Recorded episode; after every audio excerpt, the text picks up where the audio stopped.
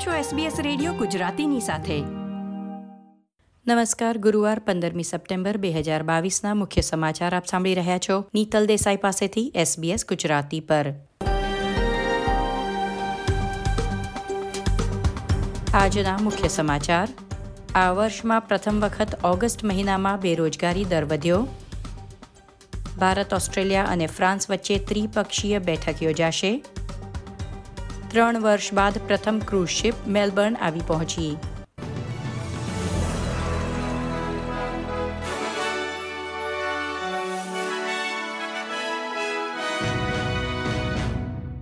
પ્રસ્તુત છે સમાચાર વિગતવાર. તાજેતરના આંકડા દર્શાવે છે કે ઓગસ્ટમાં બેરોજગારીનો દર ત્રણ પોઈન્ટ ચાર ટકાથી થોડો વધીને સાડા ત્રણ ટકા થયો છે. ઓક્ટોબર બે હજાર એકવીસ પછી બેરોજગારીના દરમાં પ્રથમ વખત વધારો નોંધાયો છે. ઓસ્ટ્રેલિયન બ્યુરો ઓફ સ્ટેટિસ્ટિક્સ દ્વારા બહાર પાડવામાં આવેલા લેબર માર્કેટ ડેટા દર્શાવે છે કે ગયા મહિને અર્થતંત્રમાં તેત્રીસ હજાર પાંચસો નવી નોકરીઓ ઉમેરાઈ છે.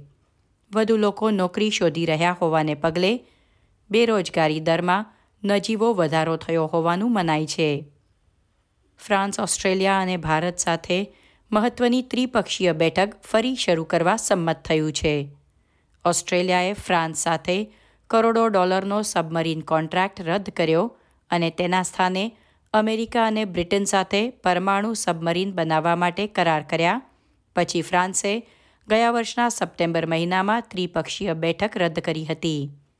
તાજેતરમાં ભારતના વિદેશમંત્રી એસ જયશંકરે પુષ્ટિ કરી છે કે હવે ફરી એકવાર ત્રિપક્ષીય બેઠક યોજવા ફ્રાન્સ સંમત થયું છે. તેમણે વધુમાં જણાવ્યું કે ન્યૂયોર્કમાં યુનાઇટેડ સ્ટેટ્સ એસેમ્બલી દરમિયાન ઓસ્ટ્રેલિયાના વિદેશ પ્રધાન પેની વોંગ અને ફ્રેન્ચ પ્રધાન કેથરીન કોલોના સાથે મુલાકાત કરવા તેઓ આતુર છે.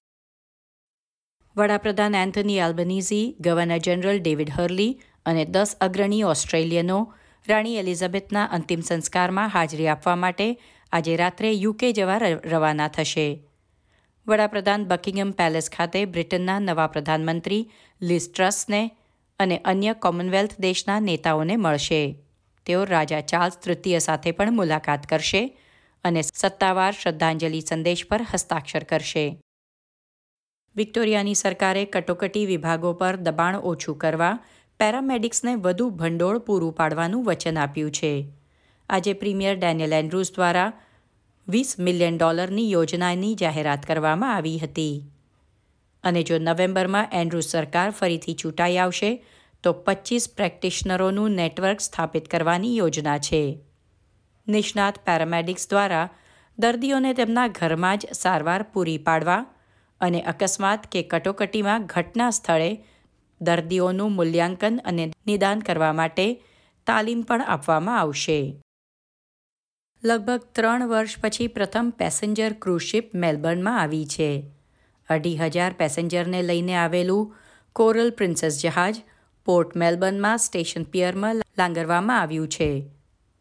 બે હજાર વીસમાં રૂબી પ્રિન્સેસ ક્રૂઝ શિપના અઠ્યાવીસ મુસાફરો કોવિડ નાઇન્ટીનથી મૃત્યુ પામ્યા હતા. ત્યારબાદ તમામ ક્રૂઝ શિપના પ્રવેશ પર પ્રતિબંધ મૂકવામાં આવ્યો હતો.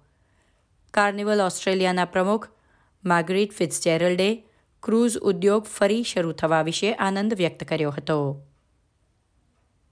ખેલ સમાચારોમાં રગ્બી યુનિયનમાં વીસ વર્ષ બાદ આખરે ઓસ્ટ્રેલિયાને આજે યોજાનાર બ્લેડિસ્લો કપમાં વિજય મેળવવાની તક મળી છે.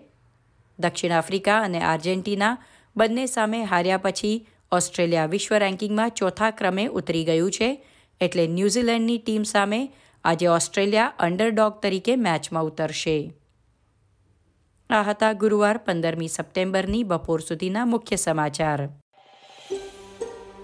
આ પ્રકારની વધુ માહિતી મેળવવા માંગો છો? અમને સાંભળી શકશો Apple podcast Google podcast Spotify કે જ્યાં પણ તમે તમારા પોડકાસ્ટ મેળવતા હોવ.